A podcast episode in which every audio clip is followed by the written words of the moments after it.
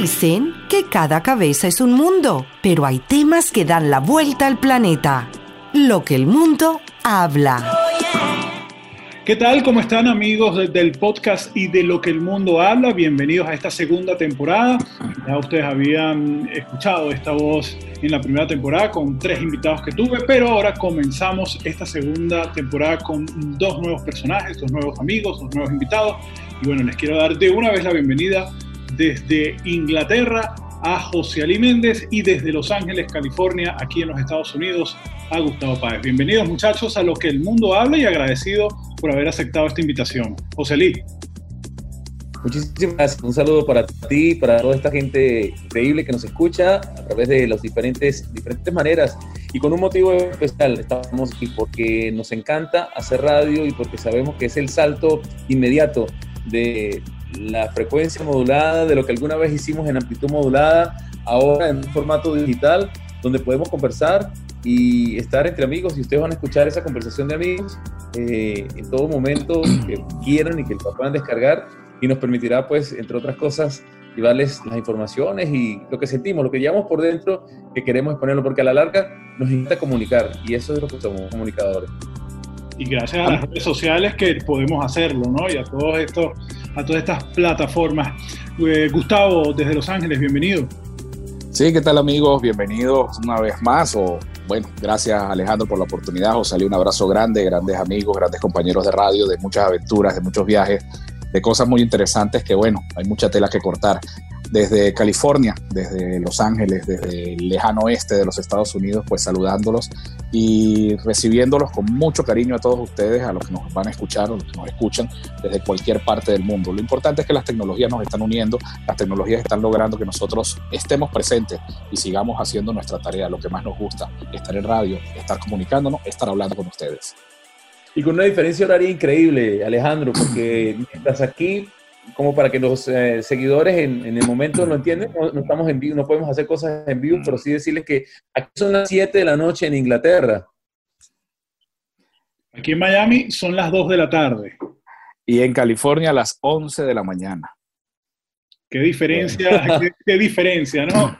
Prácticamente lo comentábamos fuera de micrófono. Yo estoy en la mitad de ustedes, en el Ecuador de ustedes, y estamos a una distancia increíble. Podríamos redondearlo a 8.000 millas, completamente el recorrido, y bueno, y 2 continentes. Y por eso es que esto es lo que uno admira. Hace algunos años, perdón, nosotros cuando hacíamos nuestra radio en nuestro país, teníamos un mundo muy reducido, en una ciudad, en unas ciertas poblaciones de nuestro estado, pero ahora todo el mundo nos puede escuchar, desde el teléfono, desde la tabla, desde el computador y a través de cualquier plataforma. Por eso es lo bonito de la tecnología y de las redes sociales de hoy en día. Así que sí, señores, esto es lo que el mundo habla. Sí, José, Alejandro, vamos de una vez a entrar en materia. Alejandro, tú eres el que más tiempo tienes por fuera de los otros 3. Cuéntanos tu experiencia, ¿cómo fue esa decisión para poder partir de Venezuela? Y como te digo, la suma de muchos factores.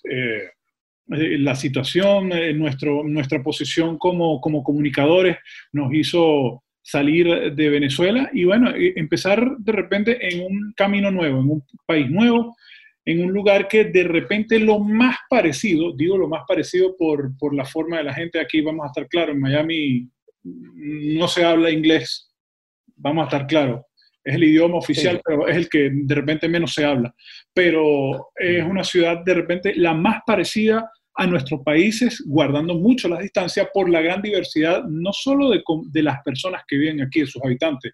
Aquí hay muchos colombianos, obviamente los cubanos, venezolanos que ya están en una masa importante, y dominicanos, chilenos, argentinos. De verdad es una ciudad multicultural donde consigues absolutamente todo y es lo más parecido. La adaptación no ha sido fácil, como todo, pero esa mano amiga del latino hace que haya sido más llevadero. Más llevadero, correcto. Hablas de adaptación. ¿Qué fue lo que más te ha costado? ¿Qué es lo que más te costó adaptarte a Miami? Pues entender a la gente el ritmo de vida. Obviamente uno tiene un ritmo, lleva un ritmo de vida, conocía las costumbres de muchas personas, pero aquí obviamente en un principio me tocó no lidiar con muchos venezolanos, a pesar que comencé en un medio venezolano. Y eso pues te llevó a ir conociendo el ritmo de vida de todos los involucrados, todos los que convivían en ese tiempo. Yo creo que era eso, tratar de adaptarme a ese ritmo que era totalmente diferente al nuestro. José, okay. Tú eres el más nuevo que salió de Venezuela. No, yo creo que precisamente, yo creo que debería ser el último en que echarles en el cuento, porque la segunda persona de este grupete que decide irse del país por muchas razones es Gustavo Páez. Y Gustavo Páez se va a una de las tierras más prodigiosas que tiene el globo terráqueo, porque parece mentira cómo el estado de California es el estado que tiene un Producto Interno Bruto mucho más grande que cualquier país, inclusive de aquí de Europa. Es donde está el Silicon Valley, es donde está Hollywood, es donde está una serie de elementos que hacen la diferencia. Gustavo, ¿de dónde se te metió en la cabeza irte para los Estados Unidos y precisamente a la tierra de los Beach Boys? Bueno, la decisión mía fue algo ya más por presiones de tipo político. Tuve una situación que en este momento pues no vale la pena recordar. Y Alejandro y Susana son pues testigos de las cosas que me pasaron. Porque ellos fueron mi primer punto de apoyo, ¿no? Lastimosamente, en el momento en que tomé la decisión para irme, mi primer destino iba a ser la Florida. Ale y Susi pues estaban en un proceso bastante delicado, ya pues no podían pues darme el apoyo. Y como dijo Alejandro, la familia a veces es importante, ¿no? Y yo tengo familia aquí en California, son personas que son nacidos aquí en los Estados Unidos, todos son ciudadanos americanos. Mi tía tiene ya 50 años en el país y yo le comento la situación y ella dice, pero ¿por qué te vas a ir para allá si tú tienes familia acá? Y yo les eché el verdadero cuento, no les dije pues que no tenía el dinero. Y Dios siempre nos pone a nosotros unas personas que nos ayudan, unos angelitos, como dice mi tía, y ellos pues me dieron la facilidad me pagaron el pasaje de Miami para California y llegué aquí a California. Llegué aquí a California con la cabeza, no sé, es difícil salir, dejar... ¿Tenías miedo de salir de la zona de confort? Mucho miedo. No voy a negar que no tenía miedo. Es muy difícil allí llegar a un país donde tú no sabes qué puede pasar contigo. Llegas en una situación en la cual no puedes tener trabajo legalmente. De hecho, mi familia no me dejó a mí trabajar en ningún momento. Me ayudaron pues en todos los sentidos. Y fue difícil en el momento en que obtuve ya mi documentación venir acostumbrado a cargar un lapicero de pizarra, a descargar camiones, a estar metido en un tráiler a 45, 46 grados centígrados, descargando cajas de zapatos donde no estaba jamás acostumbrado. Para mí fue muy duro al principio. Ya uno se va acostumbrando y poco a poco uno va buscando los trabajos que se van acomodando a uno. Lastimosamente, para entrar al mundo de la radio es difícil en esta ciudad porque, como tú dices, es la meca del cine. Funciona muy, muy diferente los medios de comunicación a como nosotros estamos acostumbrados a que trabajen en nuestro país. Y justamente la influencia de países como México es lo que más lo bloquea a uno. Pero sí, son cosas importantes. He aprendido mucho. La adaptación, sobre todo a la parte del trabajo, me ha pegado. Tampoco es necesario en inglés 100% acá, a pesar pues que todos mis trabajos han sido en inglés. No he tenido problema en ese sentido, pero sí es bastante difícil la adaptación. Gustos, satisfacciones, muchísimas. He conocido muchas cosas. Poca gente he conocido. Quizás soy como muy selectivo para tener a mis amigos y ustedes dos y son parte de mis grandes amigos, los considero grandes amigos y de verdad pues cuando me hicieron la propuesta dije vamos a echarle pichón de una vez, ¿no? Vamos a echarle bola. Entonces bueno, esa es la idea, ¿no? Y actualmente pues estoy haciendo otros tipos de trabajo y proyectándome a hacer otras cosas más, validando mis estudios, porque sí se puede validar los estudios, no es ese mito que la gente dice que no se puede, no, sí se pueden validar los estudios. Y ya cuando me entreguen los resultados del último título que envié hace pocas semanas, lastimosamente la situación pues lo que nos ha parado, veremos a ver qué nos pasa, ¿no? No sé si me quedé en California, me encanta California, es la 10ª economía mundial, el tráfico es terrible, pero es un estado, yo estoy aquí a 1 hora de la playa, a 1 hora de la nieve, a 3 horas de Las Vegas, si quiero ir a la frontera con México, a Tijuana, la tengo a 2 horas y media, en fin, o sea, estoy como ubicado como en San Cristóbal, muy céntrico. Sí, aquí en Reino Unido, toda la frontera. Alejo, ¿sabes cómo me enteré yo de que Gustavo se iba para los Estados Unidos? Bueno, esto fue todo un misterio, ¿no? Gustavo pues, es una persona muy reservada, no lo había manejado. Porque, a ver, mis queridos oyentes, yo soy testigo de las dos idas de estos amigos con los que estoy hablando. Primero, Alejandro Rodríguez, cuando comenzó a hacer toda su idea, yo sabía que tenía a Miami como destino de los Estados Unidos por sus lazos familiares. Yo he tenido, bueno, para los que me conocen, saben que fui primero docente, igual que Gustavo. Alejandro Rodríguez fue alumno mío en un colegio y siempre desde allí tuvimos esa relación. Yo fui el que lo traje a la radio y bueno, mire, tenemos ahí un buen ejemplo de radiodifusión. Pero el cuento es que Alejandro y Susana, cuando están preparando todo, pues yo ya sabía que estaban haciendo todo muy bien pensado para venir, para emigrar. Era una emigración que no fue alada del cabello.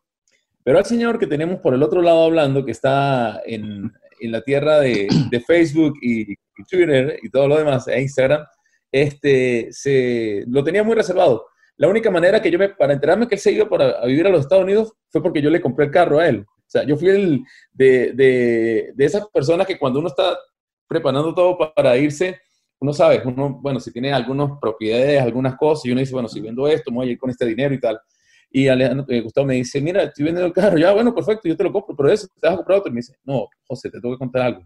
Es que me voy. Yo, ¿what? Y bueno, nada, esa es una de las anécdotas que tenemos. Yo te compré tu carro, muchachito. Pues sí, ¿no? No me acordaba. No me quiero acordar de esa época, en realidad.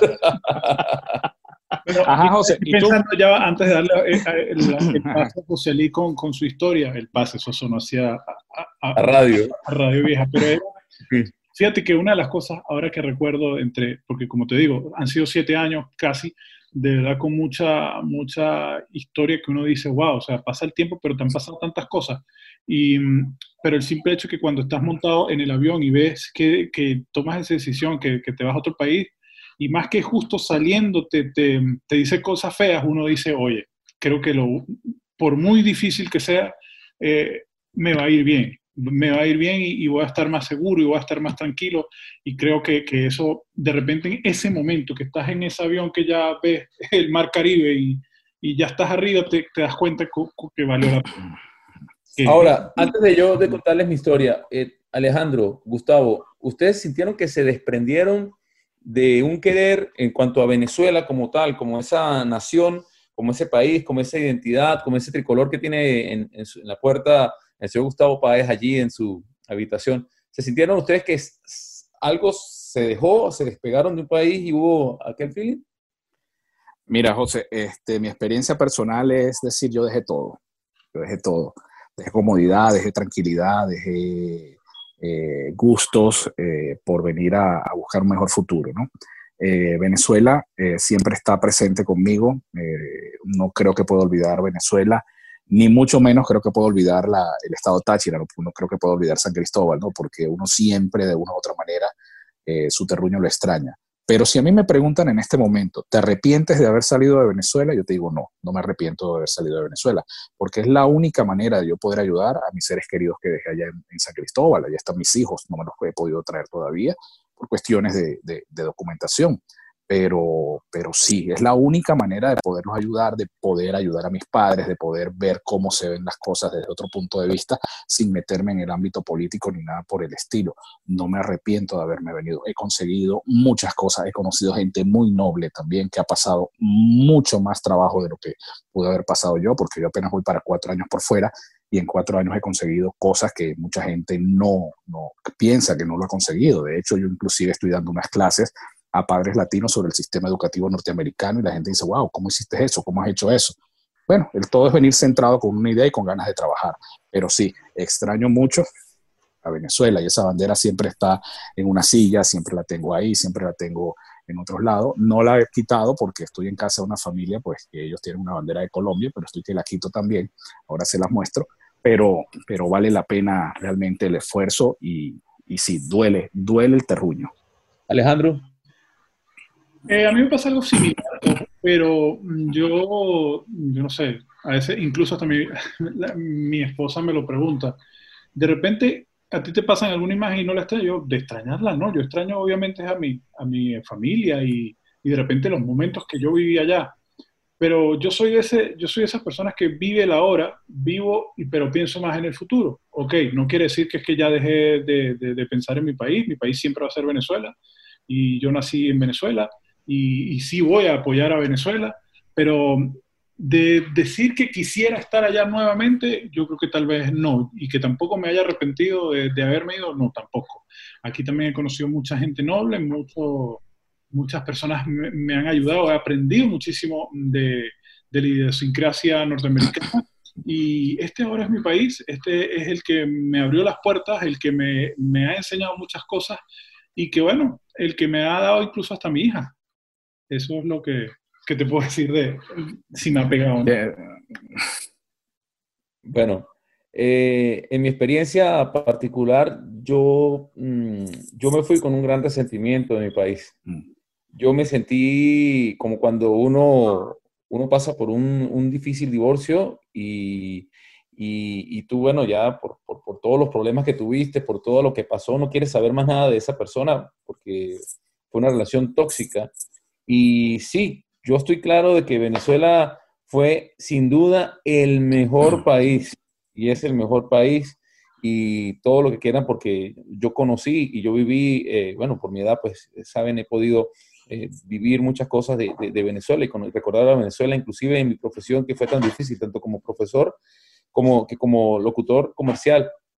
Pero esa fue mi relación, o sea, mi relación ha sido, claro, me duele Venezuela porque es ese sentimiento que uno tiene, pero yo realmente cuando salí con resentimiento, o sea, yo salí en enemistad con mi país. Puede ser que más de uno ahora que esté escuchando esto se pueda molestar o me pueda escribir algo disonante o fuerte, pero no quiero decirles lo que, para eso quiero hacer este podcast, ¿no? Porque quiero también expresar, comunicar. Y si me preguntan cómo salí del país, lo sentí así, salí tan tocado. Ahora, lo otro que puedo comentar con este país a donde llegué, a Inglaterra, es como cuando existe el amor a primera vista, y cuando existe el amor a primera vista y tienes la relación y te casas con esa persona con la cual te enamoraste, sola por verla. Yo conozco Inglaterra por un concierto, por un evento que tuve la suerte de cubrir para la Mega 102.1, que fue el Live Aid. Y mi papá siempre me lo ha dicho: José Ali, desde que tú llegaste de Inglaterra, tú no hacías sino hablar de Inglaterra, y de verdad a mí este país me tocó de una manera y me inspiró de tal manera que, bueno, que hoy en día pues heme aquí, o sea, este fue mi destino porque entre otras cosas me encantaba este país, a pesar de que precisamente por tener ese pasaporte que dice Venezuela, y fue muy difícil poder conseguir esos papeles para poder entrar al país. Me pidieron y me preguntaron absolutamente de todo. La carpeta o el folder, porque pude reunir para hacer todo, era una cosa, o sea, increíblemente así. Desde mis antecedentes penales hasta qué vínculos tenía yo ideológicos y cómo era mi manera de pensar. Y, por supuesto, checaron mis redes sociales, checaron mis correos, checaron todo para saber qué tipo de persona era que iba a venir que estaba pidiendo las puertas para venir a vivir. Pero bueno, porque, y muy diferente como fue cuando vine. Yo la primera vez que vine aquí a Inglaterra, el evento fue me ayudan con la memoria, fue en el 2005. Y recuerdo que en el 2005, en Live Aid, yo solamente entré con el pasaporte. Entré a Heathrow, con mi pasaporte, sellé, entré, estuve en Inglaterra y me regresé.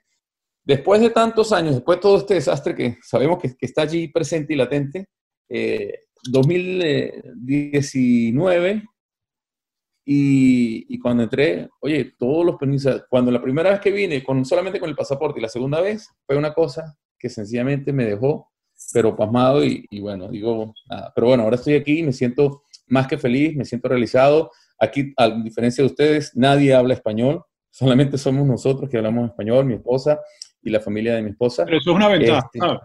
Sí. ¿Ah? Eso es una ventaja.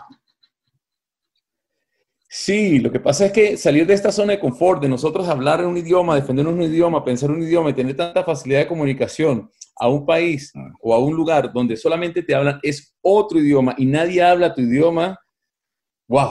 es sobre todo en el tema para trabajar, ¿no? Te podrás imaginar. Pero claro, bueno, uno se hace fuerte y dice, bueno, aquí estamos y estamos para aprender y estamos disfrutando el proceso. Mira, yo creo que este primer episodio ha sido bastante interesante, sobre todo por la manera, por las coincidencias que tenemos cada uno al lugar donde estamos ahora. Son experiencias que estoy más que seguro que alguna persona que nos está escuchando estará de acuerdo y se sentirá identificado con alguna de nuestras historias, en definitiva, ¿no? Así es, así es. Y lo mejor que podemos expresar y sentir, y lo decimos aquí sin tapujos y sin mentiras, sino que es como como nos sentimos y lo expresamos aquí. Sí, señores. Así que lo que el mundo habla va a estar presente con ustedes siempre. Así que estén bien pendientes. Se despide @TavoPáez, Gustavo Páez, desde Los Ángeles, California. Y bueno, desde Stowmarket, aquí mismo en Inglaterra, en la mitad de ese bonito mapa de esta inmensa isla, despide José Ali Méndez. Pueden buscar en las redes como @JoséAliMéndez. Y bueno, será hasta una próxima oportunidad cuando nos conectemos para saber lo que el mundo habla y dice. Corrijo, @TavoPáezMA. Bueno, dentro de todo ustedes la tienen más fácil. A mí por esto de las redes, créanme que le di muchas vueltas y fue complicado conseguir algo, pero bueno, aquí estoy @AlejandroRod78, Alejandro ROD78 en Twitter, en Instagram. Y bueno, este primer episodio de esta segunda temporada de Lo que el mundo habla termina acá, así que ya saben, nos pueden escuchar, como les dije, en cualquier plataforma: Spotify, Apple Podcast, Apple TV, IGTV, todas estas aplicaciones que ustedes sepan, donde hay podcast, Lo que el mundo habla, ahí vamos a estar nosotros. Muchísimas gracias, muchachos, y bueno, pendientes porque semana a semana estaremos hablando con ustedes y por supuesto tendremos invitados, hablaremos de muchas cosas que ustedes nos pueden hacer, incluso pueden ser partícipes a través de nuestras redes sociales. Agradecido, muchachos, y que tengan una linda noche para ti, José Ali, una linda mediodía, Gustavo. Gracias, bueno, nos vemos entonces. Como dicen en mi tierra, te llegó la hora del putal, querido Alejandro. A merendar. Chao, cuídense. Lo que el mundo habla.